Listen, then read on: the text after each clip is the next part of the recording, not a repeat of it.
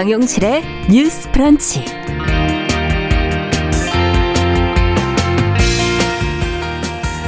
안녕하십니까 정용실입니다. 출범한 지 100일을 훌쩍 넘긴 고위공직자 범죄 수사처 1호 사건이 정해졌습니다. 아, 조희연 서울시 교육감의 해직교사 특별 채용 관련 의혹인데요. 조 교육감은 당시 채용은 적법했다고 주장을 하고 있습니다. 자, 이번 의혹 그리고 공수처가 교육감을 첫 수사 대상으로 정한 것을 어떻게 봐야 할지 같이 한번 생각해 보겠습니다.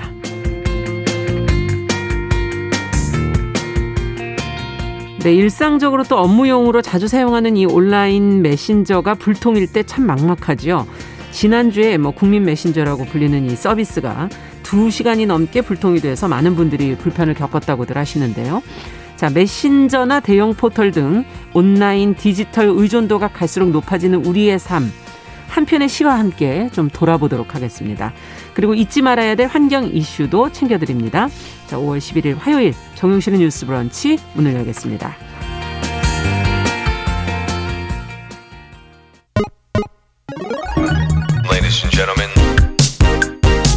새로운 시각으로 세상을 봅니다.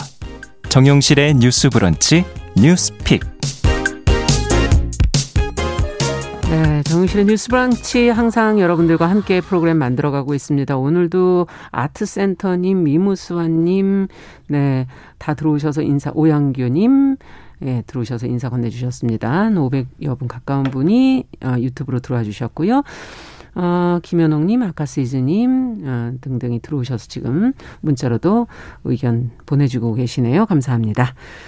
자, 뉴스픽으로 시작합니다. 화요일, 목요일은 이 두 분과 함께 합니다. 신보라 국민의힘 전 의원, 안녕하십니까? 네, 안녕하세요. 네, 정은혜 더불어민주당 전 의원, 안녕하십니까? 네, 반갑습니다. 네, 반갑습니다. 자, 오늘 첫 번째 뉴스는 앞서 말씀을 드린 내용인데요. 공수처가 맡은 1호 사건이 이제 정해졌어요. 조의원 해직교사 특채 의혹. 어떤 상황에서 과연 무엇이 문제였고 여기서 의혹이 불거진 것인지 자, 보도된 내용부터 한번 정리를 해보죠. 정은혜 전 의원께서 먼저 좀 정리 좀 네. 해주시겠어요? 고위공직범죄수사처 공수처죠. 음. 조희연 서울시 교육감의 해직교사 특별 채용 의혹을 수사하기로 결정했습니다. 어제고요. 지난 1월 21일 출범한 공수처의 그 1호 사건이라고 볼 수 있습니다. 그렇죠. 첫 수사 대상이 뭐 판검사가 될 수도 있다라는 뭐 음. 뭐 그런 예상들도 있었는데요. 교육감도 공수처의 수사 대상자의 한 명으로서 이제 수사 대상이 되었는데요. 네. 지난 2018년에 그 해직 교사 다섯 명을 특별 채용에 그 관여했다는 그 의혹을 지금 받고 있습니다. 예. 지난달에 감사원이 고발을 했고요. 그 특별 채용 과정에서 그 심사 과정에서 부당 개입을 했고 이것은 직권 남용이다라고 좀 판단을 했는데 어, 경찰은 공수처법에 따라 해당 사건을 공수처로 이첩하기도 했습니다. 네. 어, 지금 그 조교육감은 어, 무혐의를 적극적으로 소명할 것이라고 또 밝히기도 했고요. 어, 이번에 그 당시 특별 채용은 교육계의 과거사 청산과 화합을 화합을 위한 노력 중의 하나였다라고 밝히기도 했습니다. 네. 공수처가 다음 주에 그 18명의 수사관을 정식적으로 출근하게 되고 공수처 수사 담당 부서를 지정하고 또 수사팀을 구성을 마무리를 하게 되는데요. 아마도 뭐 관련자 소환 등 어, 이런 절차들을 진행할 것으로 예상됩니다. 네. 지금 이제 수사가 시작이 되는 단계이기 때문에 저희도 좀 조심스러운 부분은 있지만 그래도 네. 보도 나온 내용과 또 두 분의 생각을 좀 들어보고 싶어요. 어, 일단 첫 번째로는 공수처의 수사 대상이 된 것에 대해서 어떻게 생각하시는지 그리고 어, 조 교육감의 특채 지시 문제에 대해서 또 어떻게 생각하시는지 각각 또 시각이 좀 다르지 않을까 싶은데요. 신보라 전 의원께 먼저 좀 들어볼까요? 네, 어, 공수처 이제 1호 수사 대상이 네. 이제 조희영 교육감의 해직 교사 특채가 됐는데요. 뭐 사안의 중대성이나 음. 현직 교육감이라는 뭐 상징성으 로 볼 때는 어, 적합할 수 있다라고 음. 네, 보여집니다. 그런데 일각 이제 법조계에서는 예. 이게 지금 공수처 이제 규칙에 따르면 판검사 그리고 경무관 이상의 경찰 공무원 이런 분들을 제외하고는 이 고위공직자의 범죄 사건 같은 경우는 예. 중앙지검에 공소 제기를 해야 되는 사건이라고 하더라고요. 예. 그래서 실은 이제 이미 감사원에서 실적인 조사 내용들을 다 이제 정비해서 이제 이첩을 한 거기 때문에 어 어차피 검찰이 기소해야 되는 사건을 또 굳이 뭐 1호 사건으로 이렇게 음. 좀 쉬운 사건을 고른 것 아니냐 뭐 이런 지적도 있기는 합니다. 예. 하지만 어 어쨌든 고위공직자 라고 하는 이제 음. 교육감으로부터 발생된 사건이기 때문에 어, 이 부분에 대해서 어쨌든 어, 검사 감사원 겸사 결과까지 조사 결과까지 나왔기 나왔기 때문에 그렇죠. 자세하게 내용을 들여다보고 이제 수사가 진행돼야 될 것 같다라고 네. 보고요. 어 우선 이 이 조희영 교육감의 해직교사 특채 의혹을 좀 살펴보면 예. 어 저도 사실상 이건 직권 남용에 좀 가깝고 음. 내용적으로 살펴본다면 정교자 보 정교조의 어떤 보훈 인사적 성격도 일정 정도 든다는 합리적 의구심이 듭니다. 음. 그래서 이제 뭐 언론에는 뭐 많은 혐의 내용이 나오긴 했지만 네. 저도 직접 그 4월 23일에 발표됐던 감사원 그 감사 결과 보고서를 좀 자세히 읽어봤어요. 예, 예. 24페이지 정도 되는 이제 이게 특정 감사였기 때문에 이 부분만 감사를 해가지고 결과가 나왔던 건데 예.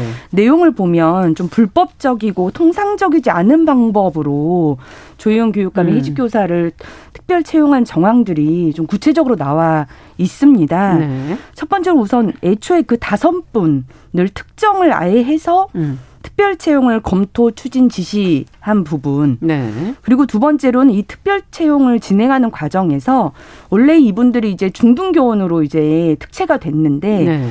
이 교육청 안에는 중등교원을 채용하는 그 본래 업무를 담당하고 있던 어, 실과 뭐 국장 과장이 예. 있었겠죠. 이 검토를 지시했더니 이 특별 채용이 어쨌건 사회적 파장 도 있고 음. 일반적이지 않기 때문에 좀 굉장히 우- 우려가 든다는 반대 의견을 표명을 합니다. 네. 그러게 되니까 이, 이 분들을 이 채용 업무에서 배제를 했어요. 네. 그리고 누구에게 맡겼느냐? 음. 비서실에 있는 모모 실장에게 그러니까 교육청의 교육감 비서실, 음. 교육감 비서실의 모- 모모 실장에게 이 특별 채용 업무를 전적으로 맡깁니다. 음. 그리고 그러니까 통상적으로 채용 업무를 담당한 인사 담당자들은 배제를 하고 그 다음에 이게 뭐 과장, 국장, 실장 뭐 이렇게 교육감 정결 사항인데 이 모든 것들을 제외하고 교육감 단독으로 이걸 결제를 네. 또 하게 되는 거죠. 이것도 결- 통상적이지 않았고요. 네. 그래서 이 비서실 그- 이 실장에게 특별 채용 업무가 맡겨졌는데 심사위원 선정 절차도 통상적으로 하지 않고 몇 배수 추천을 받아서 그 위원 중에 선정하는 게 아니라 음. 자신의 지인들을 이렇게 어, 동원해서 심사위원으로 유촉을 했고요. 네. 형식적으로는 공개 채용 과정을 거치긴 했습니다. 음. 그런데 공개 모집 요강에서조차 당연 퇴직자, 그 다섯 분의 당연, 당연 퇴직자와 음. 의원 면직된 분들이 이렇게 한 14분 정도 지원을 했는데, 네. 어, 이 당연 퇴직자를 모집한다라고 하는 것들을 임의적으로 다 공개를 하고 결국 이 다섯 명이 1위부터 5위까지 나란히 1등부터 5등이 돼서 음. 합격을 하게 된 거죠. 네. 그래서 이런 과정을 종합했을 때 심사위원 간에도 거의 사전 합의된 채용이 아니냐라고 음. 하는 부분에 대한 어, 지적까지 함께 있게 됩니다. 네. 그래서 저는 이 감사 보고서를 전체적으로 다 읽어보고 종합해 봤을 때 네. 채용 절차의 모든 과정이 불법적이고 좀 이례적으로 진행됐다라고 판단이 되고요. 그 다음에 이제 특별 채용 규정에 대해서도 음. 조희영 교육감께서는 이 특별 채용 제도가 불가피하게 교단을 떠나게 된 교원의 교권을 회복시켜주기 위해 법률로 보장된 정당한 절차였다. 예. 는 이제 정당한 절차여야 하면 예. 특별 채용의 이 규정이 어떤 교권 회복이랄지 이런 사유로 채용할 수 있는 명확한 법률적 근거가 있어야 된다는 얘기거든요. 네. 그래서 이 특별 채용 조항도 제가 좀 법률적으로 좀? 살펴봤습니다. 네. 교육공무원법 12조 그리고 교육공무원 임용령 9조에 이런 특별 채용 네. 조항이 있는데요. 음. 이 조항에 보면 이 특별 채용을 할 수 있는 자에 대해서 대체적으로는 장기 요양이나 소집 네. 이런 불가피한 상황으로 발생되는 경우나 음. 그다음에 직제 폐지, 음. 그다음에 뭐 지자체가 통폐합된다거나 직제 정원이 개정돼 가지고 그 직이 뭐 사라진다거나 예. 예상 감소 이런 불가피한 교육 행정적인 이유로 그 자리가 없어져서 예. 면직됐을 경우에 다시 임용할 때 이럴 때 특별 채용을 한다는 거지 어떤 과거사 청산 화합 이런 교육감의 인위적인 사유로 음. 채용할 수 있는 조항이 근거가 어, 전 없었습니다. 음. 그러면 이거는 어, 채용할 수 있는 근거라는 게 저는 특별 채용 안에서도 없다라고 음. 좀 보여집니다. 네. 그리고 이 네 분, 이 다섯 분도 음. 사실상 어 불법 선거 자금을 모집한 공직선거법 위반해서 해직되거나 네. 한 분은 또 조희영 교육감과 경선 과정에서 출마를 했다가 네. 단일화된 후에 선거운동을 도왔던 분이고 이런 분들이 과연 그런 교권 회복 이런 또 취지와의 특별 채용의 음. 근거도 없지만 음. 이런 분들을 특별 채용으로 채용한 것도 음. 총장님이 이례적이고 또 부정적인 방법이었다라고 음. 판단됩니다. 네. 지금 감사 보고서 내용 과 특별 채용 관련 규정을 지금 샅샅이 찾아서 지금 반박을 해 주셨는데 어떻게 보십니까 정은혜 전 의원께서는? 네, 저는 먼저 그 공수처의 1호 법안 네. 1호 이제 수사 대상이 이제 네. 교육감이라는 사실에 좀 실망을 많이 했습니다. 네. 네 두분 다그 그 대상에 대해서는 평가가 좋지 않으시네요. 예. 네. 그래서 그 우리가 검찰 개혁을 외쳤고 음. 많은 국민들이 뭐 촛불 집회도 했었고요. 어, 정말 정말 수십 년간 국민들의 열망이었던 검찰 음. 개혁이었고 특히 고위 공직자들 정말 선출직이라든지 되게 중요한 위치에 있는 분들이 어떻게 보면 감사 대상을 여지껏 다 피해 오면서 살아왔어요. 근데 음. 그런 그런 상황에서 그 사람들을 정말 세밀하게 철저히 정말 현미경 검증을 해보자라는 음. 취지에서 이제 설립된 공수처인데 1호 버 지금 수사 대상이 어떻게 보면 감사원을 통해서 이미 어떻게 보면 사실관계가 좀 파악된 그렇죠. 부분도 있고요. 음. 굉장히 좀 쉽게 가려는 거 아닌가라는 생각이 들고 음. 특히 어 저는 그 김학의 그 성폭행 의혹이라든지 네. 어 술접대 검사 의혹 등이 있는데 이 부분에 대해서도 사실 윤석열 전 검찰총장이 뭐 사과도 하지 않았고 음. 어좀 어떤 사실관계들이 좀 밝혀지고 있는 상황에서 정말 국민들이 관심 가지고 있어요. 있고 정말 해결하길 원하는 부분은 그게 아니었을까라는 생각을 해봤습니다. 음. 그리고 그 신보라 의원님께서도 그 특별 채용 관련해서 뭐 그 해당 법안을 또 말씀을 해주셨는데 네. 그 제가 확인한 바로는 그 교육 공무원법 33조에 네. 그 교육감이 그 위임된 권한 사항이 있습니다. 그래서 뭐 이번 그 특별 채용 같은 경우는 서울특별시 교육청 관내 학교에서 3년 이상 정규 교사로 근무하고 퇴직한 자들에 대해서만 실시를 했다고 합니다. 네. 그래서 이 그거는 33조 안에 있는 내용인가요? 예, 아니 네. 내용이 아니고 아, 예. 예. 이 시기와 공모 요건들이 음. 그 교육감의 재량에 의해서 아. 네, 결정이 되는 부분이고요. 그 절차들이 있었고 네. 그 조혜영 교육감 같은 경우도 얘기를 하는 게 그 이 과정에서 한 일곱 명의 변호사로부터 음. 특별 채용 절차 진행에 대해서 가능하다는 자문을 받은 후에 그 내부에서 특채를 진행하기로 결정을 했다고 합니다. 네. 어, 특히 이번에 그 좀 해직되셨던 분들은 그 특히 박근혜 이명박 정부 때 싸워서 이렇게 좀 부당하게 해고가 되었다고 판단이 되어 있는 분들인데요. 사실은 그 전임인 문용린 교육감 같은 경우도 이제 정치적인 성향은 다르지만 네. 그 특별 채용을 한 그 경우가 있습니다. 그래서 이게 뭐 관례상으로 어 항상 있었던 일이긴 한데 어 문제는 우리가 특별 채용이라고 하면 어떤 기준을 정해야 하는가. 그러니까 음. 어, 정말 자질이 없는 사람 아니면 뭐 자신의 친인척이나 측근이나 뭐 음. 뭐 교사 자격증이 없는 사람이라든지 아니면 자격은 있지만 어, 교사로서의 자질이 없는 사람을 어, 임명한 것이냐 채용한 네. 것이냐라고 봐야 하는데 그 기준에서는 분명히 그 동일 요건에서 공정 경쟁을 했다고 또 지금 밝히고 있고요. 특히 어 우리가 예를 들면 뭐 쌍용 자동차에 과거에 뭐 해고 당했던 노동자분들이 예. 다시 이제 뭐 복직을 한다든지 예. 이런 경우가 있기도 했죠. 그래서 그렇게 해직된 교사들이 이렇게 복직하는 과정이었다. 근데 저는 오히려 그 조희영 교육감이 굉장히 그 교육 분야에 있어서 특히 서울시에 있어서 뭐 친환경 무상급식이라든지 음. 이번에 그 초중고 무상교육도 됐고요. 그리고 뭐 유치원 무상급식 뭐 그런 경우들도 많이 이제 정책적으로 좀 활발하게 활동을 하고 있는데 네.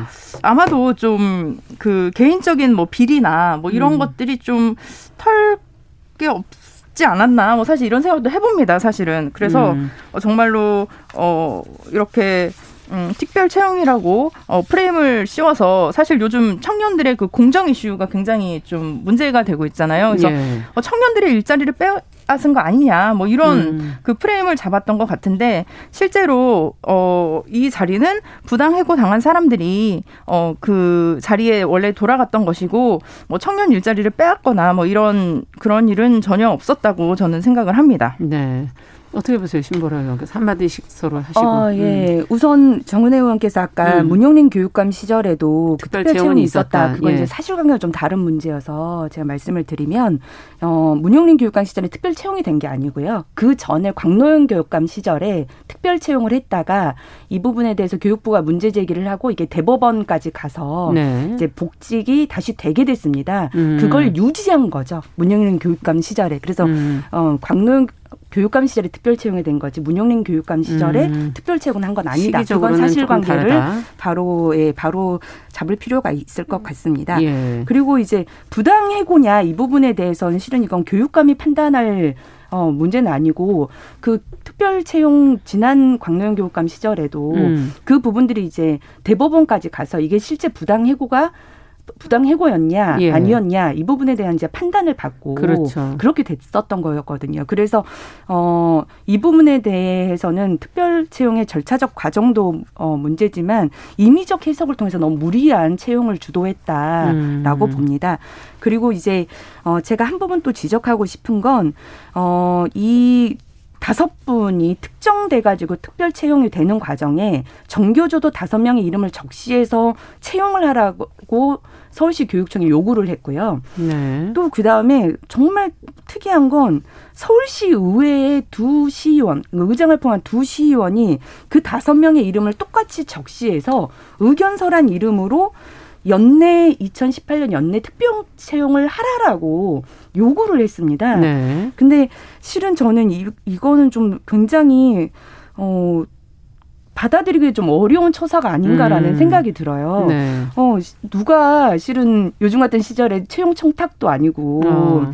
어. 그렇게 이름까지 적시해서 특별 채용을 하라라고 요구를 할까요? 그것도 공직 사회에서 공직자 분들이 네네. 그냥 노조의 고용 세습이나 공공기관의 채용비 이런 것들도 청년들의 음. 박탈감을 많이 네. 주장하는데 어 이런 서울시 의회의 어떤 공직사 공직자 분들이 특별 채용을 적시해서 이렇게 요구한다는 것도 상식적으로 납득하기는 좀 음. 어려운 어, 행태다라고 판단됩니다. 네.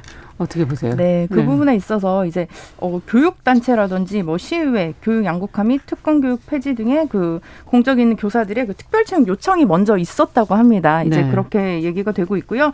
그리고 아까 뭐 다섯 명이 뭐 이렇게 정해졌다라고 하셨는데 실제로 공고문에는 0명이라고 이렇게 어 이렇게, 이렇게 한 단위 숫자라는 네, 그렇죠. 거겠죠. 네, 한 자리 예. 숫자고 뭐 몇 명이 정해지지 않은 채 공고에는 어, 채용 인원이 0명으로 그렇게 명시되어 있었다고 합니다. 그래서 일단 조희연 교육감 측에서는 뭐 공정한 심사를 거쳐서 여러 자, 여러 지원자 중에 최상위 점수를 부여받은 지원자가 이제 합격을 됐다고 하는데요. 일단 뭐 공수처가 뭐 1호 사건으로 이제 좀 음, 조사를 하기로 했으니까 그 결과는 분명히 나올 것이고 음. 근데 그럼에도 불구하고 저는 다시 한번 말씀드리고 싶은 건 1호 사건으로는 너무 아쉽다. 그리고 음. 우리가 정말 너무나 원했던 검찰 개혁 그리고 검찰 검사 내에서의 그런 좀 불합리하고 부정했던 것들 그런 것들을 왜 수사하지 않았을까? 음. 검찰 개혁이 뒤로 가는 느낌이다. 좀 아쉽다라는 마음이 있습니다. 네, 수사 대상으로서 첫 번째 수사 대상으로는 조금 아쉽다는 부분의 공통적인 의견이셨고 아직 좀 조사가 이제 시작되는 단계니까 저희도 결과를 좀 보면서 좀 이 사건을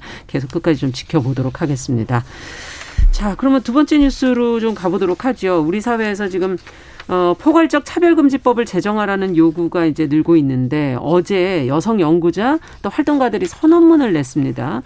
어, 또 그리고 한부모 가정 이주민 관련 단체들도 잇따라서 최근에 지금 목소리를 내고 있는데 어, 이들이 지금 차별금지법이 제정돼야 하는 이유로 지금 여러 가지를 어, 이야기를 하고 있거든요. 관련 내용을 어, 신보라 전 의원께서 좀 정리해 주시면 같이 한번 생각해 보죠. 예. 네.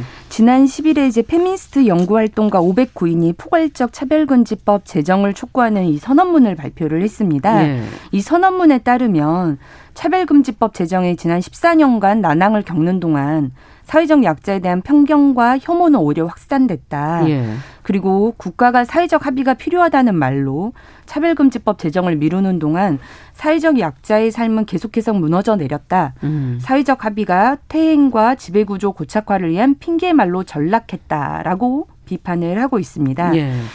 어, 4월 중순부터는 매주 목요일 국회 앞에서 차별금지법 연내 제정을 위한 여러 단체들이 돌아가면서 집회를 열고 있는데요. 네네. 그래서 이 이주 인권단체 연대회의체도 지난 29일에 이 집회에 참석해서 어, 신종 코로나 바이러스 확산 이후로 벌어지는 아시아인을 대상으로 한 혐오와 차별에 음.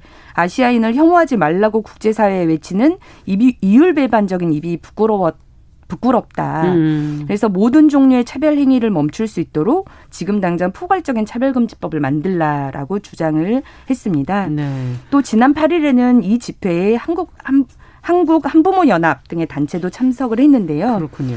수많은 저출산 정책이나 가족 관련 지원 기관 늘어나는 복지 예산 속에서도 음. 한부모와 미혼모 그리고 청소년 부모에게는 아이를 키울 수 있는 방법이 없다. 음. 한부모 가정에도 여전히 어, 차별적인 어떤 시선과 제도가 어, 있다. 예, 예. 어, 이런 것들이 있다는 이제 비판인데요. 네. 그래서 개개인의 행복을 전제로 하는 아동 중심적인 정책, 보편성, 음. 정상성을 운운하지 말고 누구도 배제되지 않는 가족 정책을 만들어 달라는 음. 의미에서 이런 포괄적인 차별금지법을 음. 어, 제정해 달라라고 네. 촉구를 했습니다.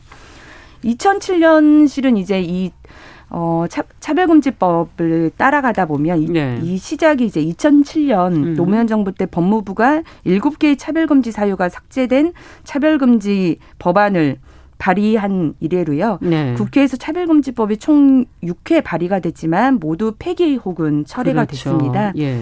2020년 어 최근 이제 국가인권위원회가 평등 및 차별금지에 관한 법률이라는 음. 어떤 새로운 제정안을 어, 논의해서 발표를 했는데요. 음. 이런 차별 금지 대신 평, 평등이라는 단어를 앞세웠고 음. 차별 개념과 차별 사, 사유를 조금 더 구체적으로 명시했는데 네. 이것과 관련해서도 어, 음. 논의가 필요하다는 목소리가 나오고 있습니다. 네. 어쨌든 이 법안은 지금 뭐 오랜 세월 지금 계속 폐기와 철회되는 과정을 거쳐서 아직까지도 이제 계속 논의가 되고 있는 건데 재정 요구와 입법 필요성에 대해서 두 분은 어떻게 생각하시는지 어떤 부분에서 조금 더 보완이 필요하다고 보시는지 어 먼저 정은혜 전 의원부터 말씀 얘기를 좀 해주시죠. 네, 우리가 어릴 때부터 쓰던 단어 중에 좀 혼동이 되는 단어들이 있어요. 음. 그게 다르다와 틀리답니다. 음. 나는 너와 달라 하는데 어떻게 보면 이건 틀린 거야라고 이런 얘기를 좀 많이 하기도 하죠. 근데 예. 문법상으로도 맞지 않고 의미상으로도 맞지 않는 말인데 예.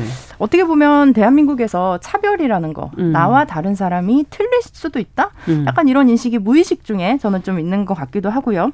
어, 그렇기 때문에 어, 차별금지법이라고 한다면 굉장히 뭐 소수자들을 위한 어떻게 뭐 소수자를 배려하기 위한 음. 이런 법안으로 많이 인식이 되는데 사실은 누구나 차별금지법의 음. 대상이 될 수 있습니다. 네. 실제로 차별금지법에 대한 뭐 그 어, 사유를 보면 한 뭐 20여 가지, 뭐 20여 가지가 되는데 뭐 성별이나 장애, 나이, 음. 언어 사실은 제가 여기에 있으면 한국이지만 미국에 있으면 또 외국인이 되는 거고요. 그렇죠. 그리고 뭐 장애 같은 경우도 사실은 누구나 언제나 음. 또 어, 있을 수 있는 일이고 사실 혼인 여부도 마찬가지죠. 음. 그렇기 때문에 차별금지법은 정말 소수자들을 위한 법안이 아니라 대한민국 전 국민을 보호하기 위한 음. 법이다. 그리고 특히 차별을 하는 사람을 뭐 처벌하는 법이 아니라 그 음. 피해자를 보호할 수 있는 법이다라고 할 수 있는데요.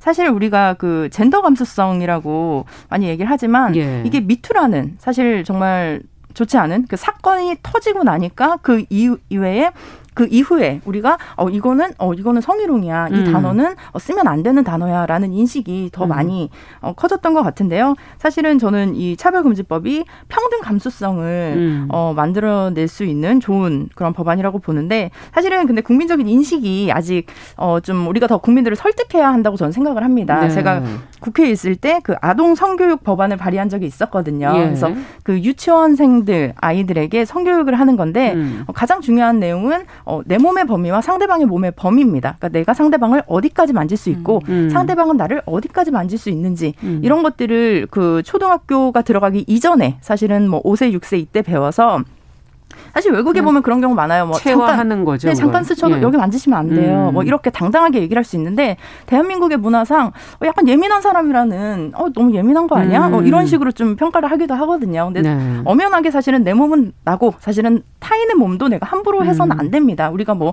아동을 뭐 잠재적인 성범죄자로 보고 하는 것이 아니라 우리가 어릴 때 보면 어 남의 물건 만지면 엄마한테 혼나잖아요. 이거 너 물건 아니야. 음. 이거 이거는 누구 언니 물건이야. 만지면 음. 안 돼. 어, 아이가 잠재적 범죄자라서 우리가 그렇게 하는 게 아니잖아요. 그러니까 음. 그런 개념으로 이제 아동 성교육 법안을 발의했는데 사실은 그 좀 보수 기독교 단체에서 많이 반발을 하시고 음. 결국에는 제가 그 정족수를 채우지 못해서 법안을 중간에 음. 예, 이제 또 이제 어 법안을 이제 또 발의도 하지 못하는 그런 네. 일이 있기도 했습니다. 근데 사실 저는 오히려 제 잘못이라고 생각해요. 제가 국민을 그렇게 설득하지 못했다라는 음. 생각이 드는데 차별금지법도 저는 계속 뭐 가랑비에 옷 젖듯이 정말 우리가 이 평등의 개념, 우리 헌법에도 음. 나와 있는 헌법 11조에 있는 모든 국민은 법 앞에 평등하다. 음. 사실 그 개념을 좀 지키기 위해서는 저는 꼭 필요하고 특히 OECD 국가 대부분에서도 뭐 음. 민권법, 인권법, 뭐 차별금지법 등으로 되어 있는데 우리가 지금 보면은 국가인권위에서 그 평등법이라고 예. 또 명명을 하기도 했어요. 예. 그래서 평등 법이라는 용어를 쓰면 조금 더 좋지 않을까라는 생각이 들고 최근에 또 여성가족부에서 4차 건강가족 기본 계획을 또 발표하기도 예. 했죠. 그래서 이제 결혼의 제도가 또 바뀌고 있고 음. 이런 시대가 바뀌고 있는 상황에서 저는 분명히 필요한 법안이고 이것은 사실 정치인들이 가장 해야 할 것이 국민적인 어떤 합의, 동의를 음. 얻어내는 거 그리고 그들을 설득하고 이것이 남의 일이 아니라 언젠가는 당신의 일이 될 수도 있다. 음. 그리고 그런 차별에 있어서 굉장히 사실 좀 민감하고 예민해져야 할 필요가 있다라고 생각합니다. 네, 시간이 걸리더라도 어쨌든 지켜보자, 노력해보자라는 얘기시고요. 신보라 전 의원께서는 어떻게 보십니까? 네, 음. 어, 저도 이 어, 차별금지법에 음. 대한 논의를 좀 살펴보면서 네. 아 이게 정말 뭔가 주장과 주장의 격돌을 하기도 하고 음. 실은 이제 법안은 그 음. 법안이 발의되는 순간부터 그 법안에 여러 뭐 쟁점이 되고 실제 그거를 그렇죠. 법안 소위에서 논의를 하다 보면 네. 어 예기치 않은 부분에서 그 단어 자체가 주는 음. 여러 사회적인 뭐 효과 예. 어, 발생될 수 있는 여러 문제들이 논의가 되면서 실은 그게 일정 정도 합의도 되고 음. 조정도 되면서 그렇죠. 법안이 통과가 되거든요. 예. 그런데 우선 차별금지법은 그러한 뭐 과정 절차가 어, 거의 생략되거나 없어진 채 음. 계속 어, 특정 사안에 반대 혹은 특정 사안에 아, 이제 찬성하는 집단이 예, 이렇게 음. 충돌을 하고 있는 모양새다. 예. 실은 저도 그런 부분의 논의에서 어떤 부분이 정말 이렇게 어 하, 이건 합의될 수 있는 부분, 이건 음. 합의될 수 있는 부분, 그렇죠. 이건, 이건 쟁점이 있는 음. 부분들을 좀 어, 분리해서 음. 좀 바라볼 수 있는 시각이 필요하지 않나라는 생각이 그러네요. 드는데 어, 저조차도 이 논쟁에 그냥 힘을 이렇게 음. 그냥 지켜만 보면서 아 이렇게 굉장히 어려운 주제구나라는 음. 생각만 좀 하게 됐던 것 같습니다. 네. 그래서 이 주제에 대해서 오늘 이렇게 어, 출연을 하고 이렇게 말씀드리는 음. 어, 면서 생각을 뭐 정리해 해 보다 보니까 음. 우선 그런 좀 분리가 좀 필요하겠구나라는 그러네요. 생각이 들었고요. 네. 한편으로는 저도 이제 헌법적 가치에 대해서 누구나 음. 동의하는 부분 아니겠어요. 네. 어떤 형태의 차별도 음. 차별로서 배제되어야 되지 않고 음. 모든 사회 구성원은 존중할 필요가 있다. 네. 존중되어야 한다. 네. 근본적인 것은 동의하신다. 네. 근본적인 가치에는 이제 동의하는데 네. 이 핵심 조항에 대해서는 결국 그 사회적 공감대 문제를 맞습니다. 비켜가기가 좀 어려운 것 같아요. 음, 음. 어 그리고 어 한부모 가정 분들이나 네. 이주 음. 가정 이런 분들의 차별이나 혐오 문제는 우리 사회가 반드시 좀 극복해야 되는 그렇죠. 문제라고 생각합니다. 실은 어 미국이나 이런 음. 유럽 연합에서 이 차별금지법이 도입이 된건 실은 음. 인종 차별에 대한 문제가 너무 심각하고 그 맞아요. 그 갈등 문제가 너무 심각하기 시작점이 때문에 좀 다른 거죠. 네, 시작점이 그렇게 되는데 우리 사회에서는 다문화 사회로 이제 본격적으로 또 들어 서고 네. 많은 사회 구성원들을 배려해야 되는데 그런 부분에 대해서 다른 법안들로부터 음. 우선 그걸 잘 극복할 수 있는 보완 조치들이 빨리 병행되어야 된다라고 예. 보고 있습니다. 네, 오늘 말씀 여기까지 듣도록 하지요. 예, 아주 중요한 주제였기 때문에 논의해야 될 내용이 많아서 다음에 또 저희가 한 번 더 얘기를 해보도록 하겠습니다. 뉴스픽 정은혜 신보라 전 의원과 함께했습니다. 말씀 잘 들었습니다. 감사합니다. 네, 감사합니다. 네, 정용실의 뉴스 브런치 듣고 계신 지금 시각 10시 34분이고요. 라디오 정보센터 뉴스 듣고 오죠. 코로나19 예방접종 대응 추진단은 오늘 0시 기준 백신 신규 1차 접종자는 8,341명으로 모두 369만 2,566명이 1차 접종을 받았다고 밝혔습니다. 2차 신규 접종자는 7만 7,551명 늘어 약 58만 명이 접종을 완료했습니다. 서울경찰청 소속 남성 경찰관들이 2018년 여경을 중강간한 혐의로 징역 4년형을 받은 전직 경찰관과 카카오톡으로 대화하는 과정에서 동료 여경 등을 성희롱했다는 신고가 접수돼 경찰청이 조사에 나섰습니다. 로이터 등 외신에 따르면 미얀마 군부에 의해 100일간 가택연금된 아웅산 수치 국가 고문이 오는 24일 법정에 모습을 드러냅니다. 수치 고문 공판은 그동안 화상으로 진행됐으며 변호인 접견은 군부가 차단해 왔습니다. 지금까지 정보센터 뉴스 정한나였습니다.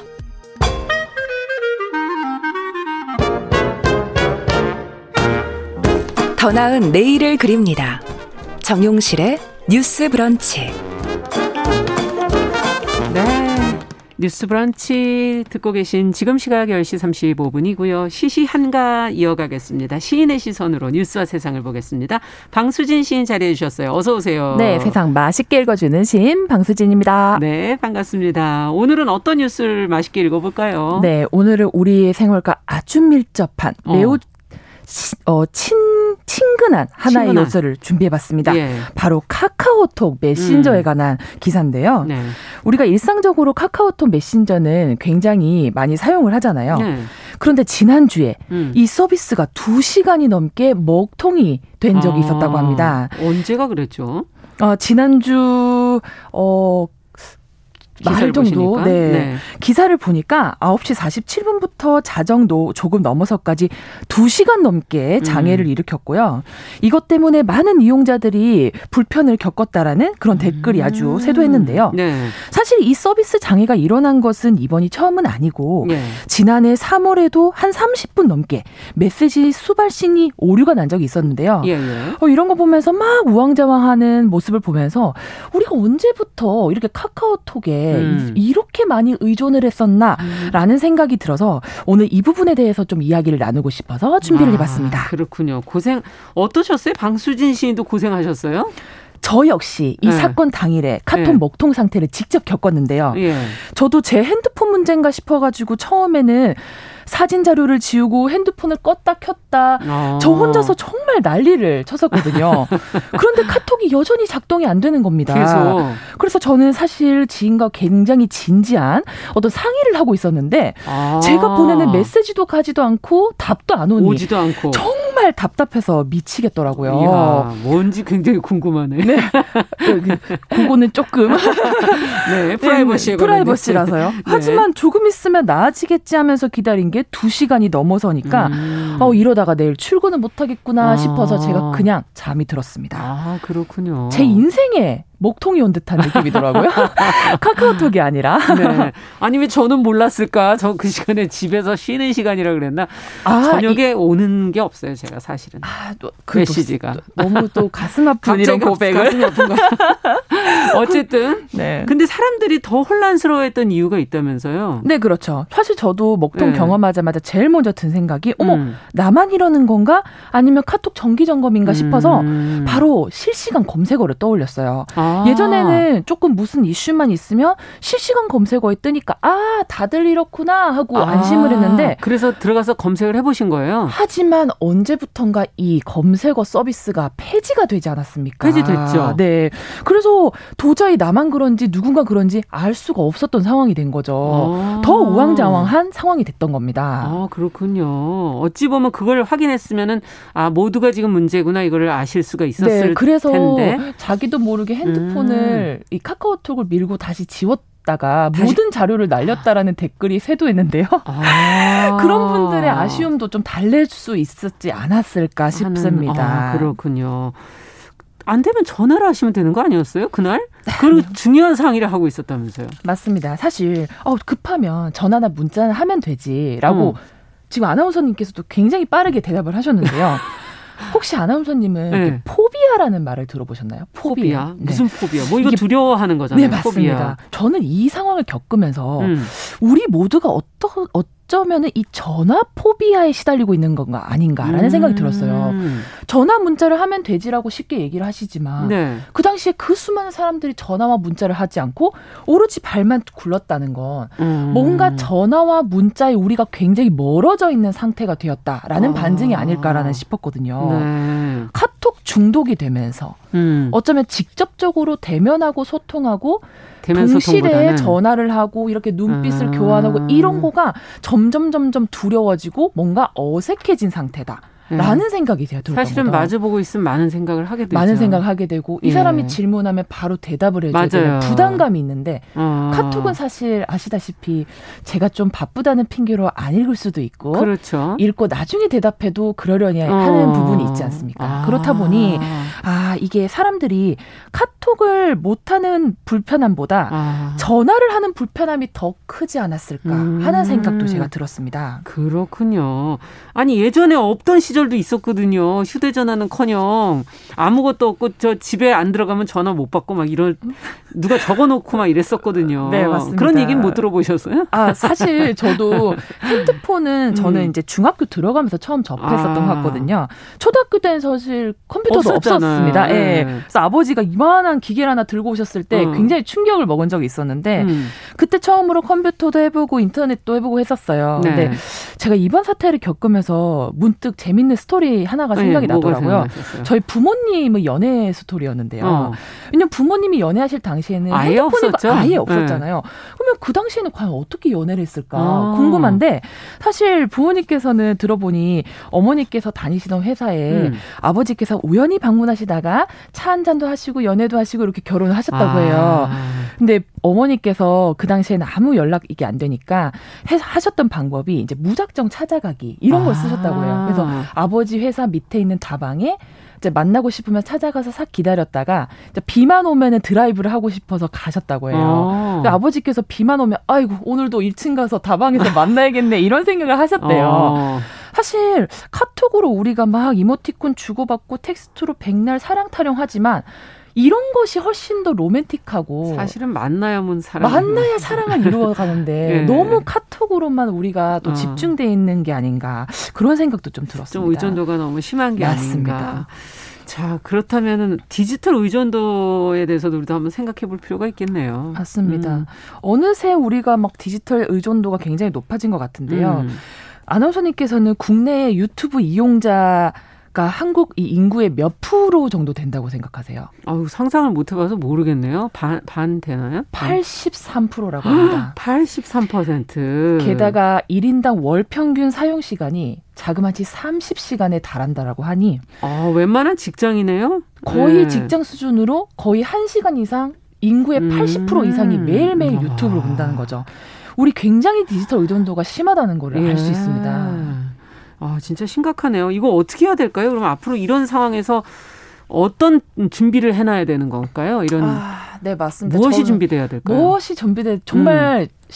어, 앞으로도 이런 일이 계속 발생한다면 음. 우리가 어떻게 대처하는 것이 좋을까? 그러면서 지금 아나운서님께서 의존이라는 말을 음. 쓰셨는데 그럼 의존이라는 말이 뭘까? 제가 또 고민을 해봤습니다. 예. 이 의존을 찾아보니까 우리가 의존을 하는 방식은 크게 도구적 의존과 정서적 의존 두 가지가 어, 있다고 하더라고요. 예. 근데 아마도 이 우리가 처음에 인터넷을 하고 컴퓨터를 했을 때는 도구적 의존에 가깝지 않았나 생각이 시작은 들어요. 그랬죠. 네. 예. 그런데 이제 이게 뇌, 뇌 자체가 이러한 계속 의존도를 맛보게 되면 음. 도파민과 막 엔돌핀 이런 게 솟으면서 자꾸 그것을 찾게 되는 현상이 아, 발생하잖아요. 일종의 중독이네요. 어느 순간 정서적 의존까지 가면서 아. 이게 정말 중독, 의존을 음. 넘어서 중독이 된 게 아닌가라는 아. 생각이 들더라고요. 네. 그러면 우리가 도구적, 정신적 어떤 독립을 위해서는 어떤 걸 준비해야 될까? 저 고민을 해봤어요. 예. 두 가지를 좀 추천드리고 싶습니다. 예. 첫 번째는 음. 우리가 당황하고 불안해하는 이유는 음. 당장 그 안에 무엇인가가 다 있기 때문에 굉장히 당황하거든요. 음, 그렇죠. 컴퓨터가 날아간다거나 어. 이렇게 할 때. 그래서 수첩이나 메모장 같은 거 아, 들고 다니면서 좀, 좀 수시로 좀 기록을 해놓는 습관. 음. 그러니까 우리가 스마트폰을 쓰면서 어느 순간 수첩 메모장 들고 다니시는 분을 본 적이 맞아요. 없어요. 또 하나는 언제든 펼쳐볼 수 있는 책 한 권을 들고 다니는 음. 거. 그래서 인터넷이 잠깐 안 된다 하더라도 당황하지 말고 당황하지 말고 책 한 장을 읽어보자. 네. 그러면서 조금 기다려보자. 아. 언젠가는 해결될 것이다. 예. 이런 어떤 발, 밸런스를 맞춰가는 삶이 좀 중요하지 아날로그와 않을까. 디지털의 적절한 균형. 예. 예, 이게 좀 필요하지 않나 생각이 그렇군요. 들었습니다. 그러면 오늘의 적합한 시는 뭐가 있을까요?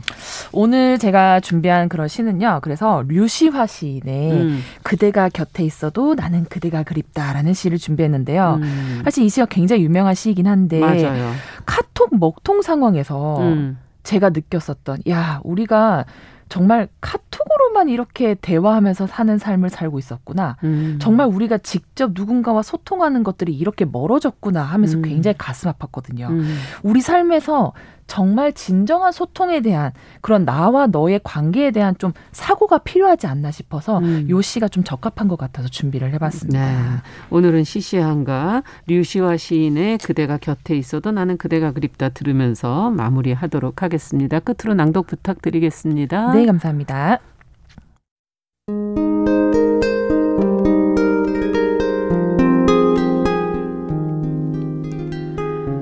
그대가 곁에 있어도 나는 그대가 그립다.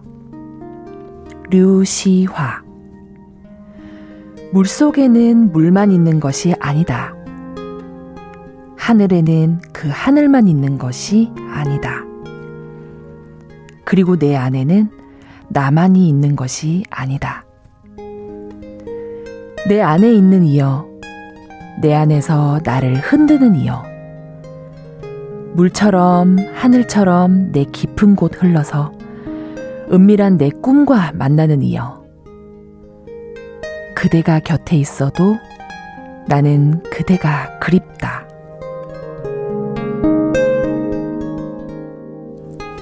네, 시시한가 오늘은 방수진 시인과 함께 메신저 포털 사이트 등 디지털 의존도 높아진 우리 삶에 대해서 생각해 봤습니다. 감사합니다. 네, 감사합니다.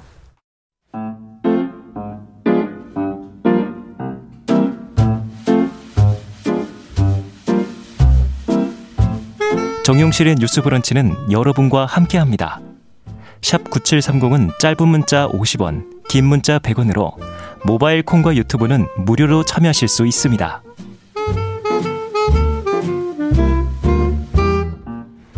네, 정실의 뉴스 브런치 듣고 계신 지금 시각 10시 47분이고요.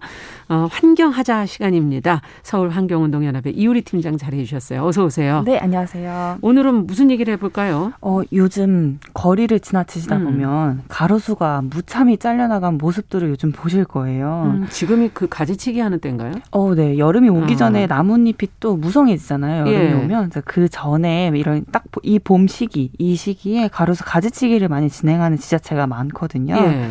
그런데 이 가려서 가지치기 문제가 심각하다는 이야기를 좀 전하고자. 뭐가 문제인가요? 어 일단은 이 가로수가 환경에 되게 중요한 역할을 많이 하거든요. 예. 길가에 이제 줄지어 심어진 이런 나무를 거리나무를 뜻하는 이 가로수가 음. 도로와 보행로를 구분하고 또 안전을 확보하고 그렇죠. 쾌적한 보행 환경을 조성하는 역할을 하는 이 가로수를 음. 서울과 같은 이런 대도시 녹지가 부족한 도시임에도 불구하고 단순히 민원이 많다는 이유로 많이 이제 가로수 가지치기가 민원은 어떤 민원이 있는 건가요? 어, 민원의 종류가 굉장히 많더라고요. 예. 이걸 이제 좀 살펴 본 결과 2013년부터 2017년까지 가로수 관련 서울시 시민들의 민원을 살펴본 결과 전선 경합, 뭐 전기줄이 닿아서 이런 것도 있고요. 열매 악취나 아. 뭐 일조권, 보행 불편, 뭐 병충해도 있다, 간판을 가린다 아. 이런 민원들로 한 94% 가량이 이런 민원들로 차지했고요. 아. 또 나머지 6% 정도가 나무를 이제 자르지 말아 달라라는 민원이 이렇게 있었다고 그러더라고요. 민원이 두 종류네요. 잘라라, 자르지 말아라. 네, 네. 근데 이제 대부분 잘라라라는 예. 민원이 굉장히 다, 대다수를 차지하고 있다. 예. 이런 것들이 좀 문제이기도 하죠. 근데 그렇군요. 이런 네, 민원을 이렇게 받은 지자체의 경우 및 지자체 같은 경우는 단순하게 민원을 그냥 해소하자. 음. 민원을 그냥 단순하게 해소하자라는 걸로 아 그럼 나무를 자르면 되겠구나. 음. 이런 걸로 그냥 이어져 버려 가지고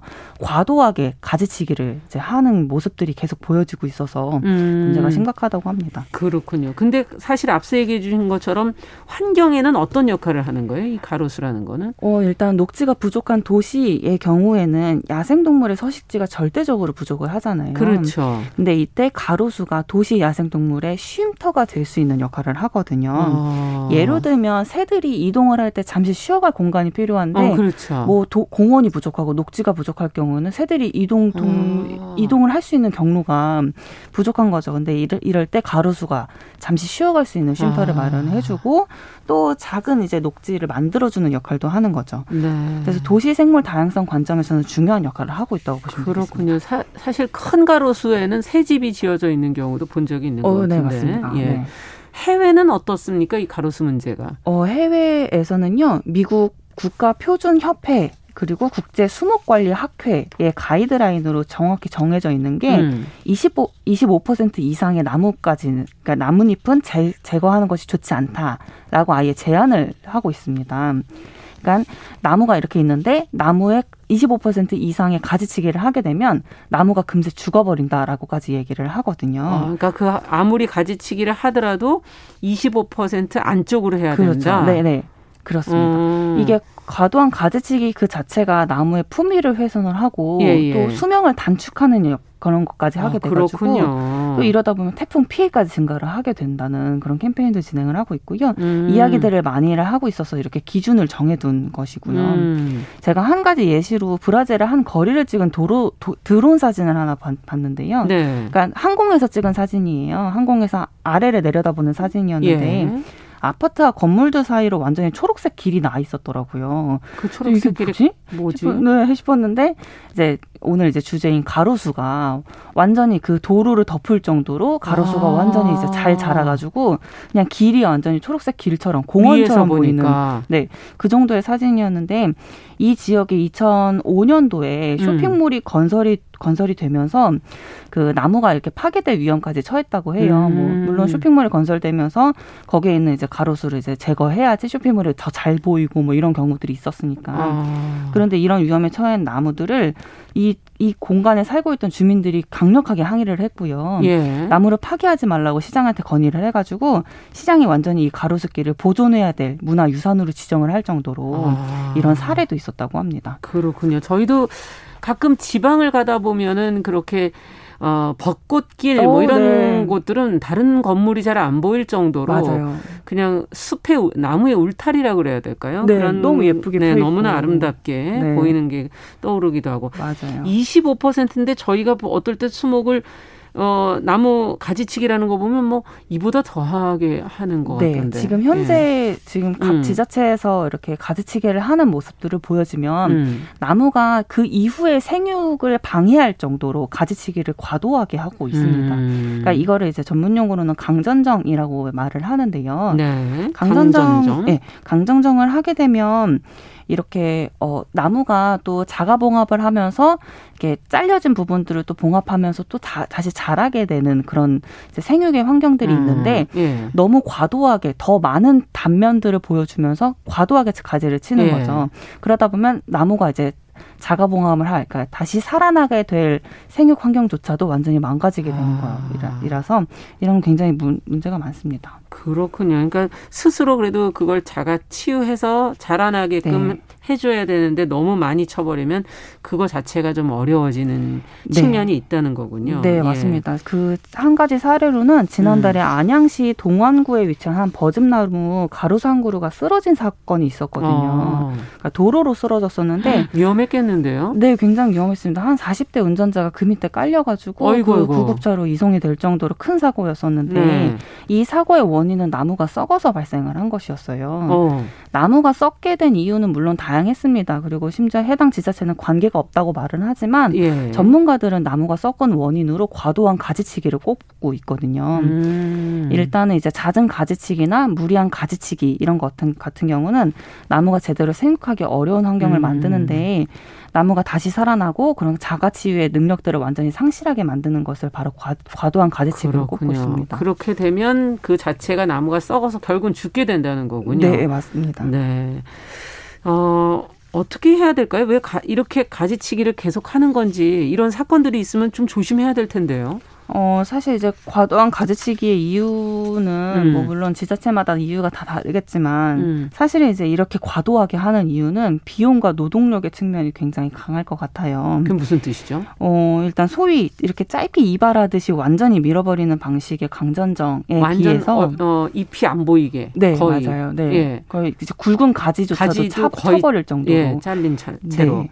근데 이렇게 남 이렇게 강전정에 비해서 음. 나무마다 다른 수 영에 맞춰서 또 외관을 다듬는 작업은 시간과 품이 많이 들, 드는 그릇에 아. 들어가거든요. 네. 또 이렇게 약하게 가지치기를 하는 그러니까 나무를 잘 보호하면서 어, 나무가 살짝 치는 거. 네, 살짝 예. 치는 그런 가지치기보다도 어 강전정이 더 저렴한 거예요. 어, 비용이. 네, 더 많이 치는 게 저렴한 거죠. 아. 그러니까 이런 비용적인 측면도 있고 또 노동력 측면에서도 그러니까 잘 보살펴 주면서 이렇게 이렇게 잘 이렇게 쳐주는 게 더 노동이 많이 들다 보니까 음. 그냥 단순하게 더 많이 치고 그냥 다 잘라버리는 방식을 아. 지금 현재 선택을 하고 있어서 사실 문제가 많습니다. 네. 거의 뭐 이발하면은 밀어버린 것 같은 느낌이 들 네, 정도로. 맞아요. 네. 자, 그러면 이걸 어떻게 바라봐야 될지 우리는 어떻게 해야 될까요? 끝으로 간단하게. 음. 사실 이제 가로수를 아끼는 사람들의 모임이나 또 서울환경연합 같은 이런 음. 환경단체들이 이런 문제를 여러 번 제기를 해서 서울시 같은 경우는 이제 큰 가지 자르기를 이제 금지를 했어요. 음. 그리고 이제 약한 가지 치기를 하겠다라고 이제 선언을 했, 었는데요 음. 기후위기와 코로나 팬데믹을 겪으면서 음. 생활권이라는 개념이 굉장히 대두되고 있거든요. 네. 네. 근데 이제 우리가 제일 가깝게 생활권에서 음. 그린 인프라로 만날 수 있는 것이 바로 가로수라고 생각이 됩니다. 네. 이런 가로수가 우리 동네에는 또 우리 지역에는 어떤 음. 가로수가 있는지 또 어떤 상태인지 살펴보면서 나무를 아끼는 마음을 가져보면 좋겠습니다. 네. 오늘 환경하자 서울환경운동연합의 이우리 팀장과 함께 했습니다. 말씀 잘 들었습니다. 네, 감사합니다. 네, 정용실의 뉴스 브런치 화요일 순서 여기서 마치고요. 저는 내일 다시 뵙겠습니다. 감사합니다.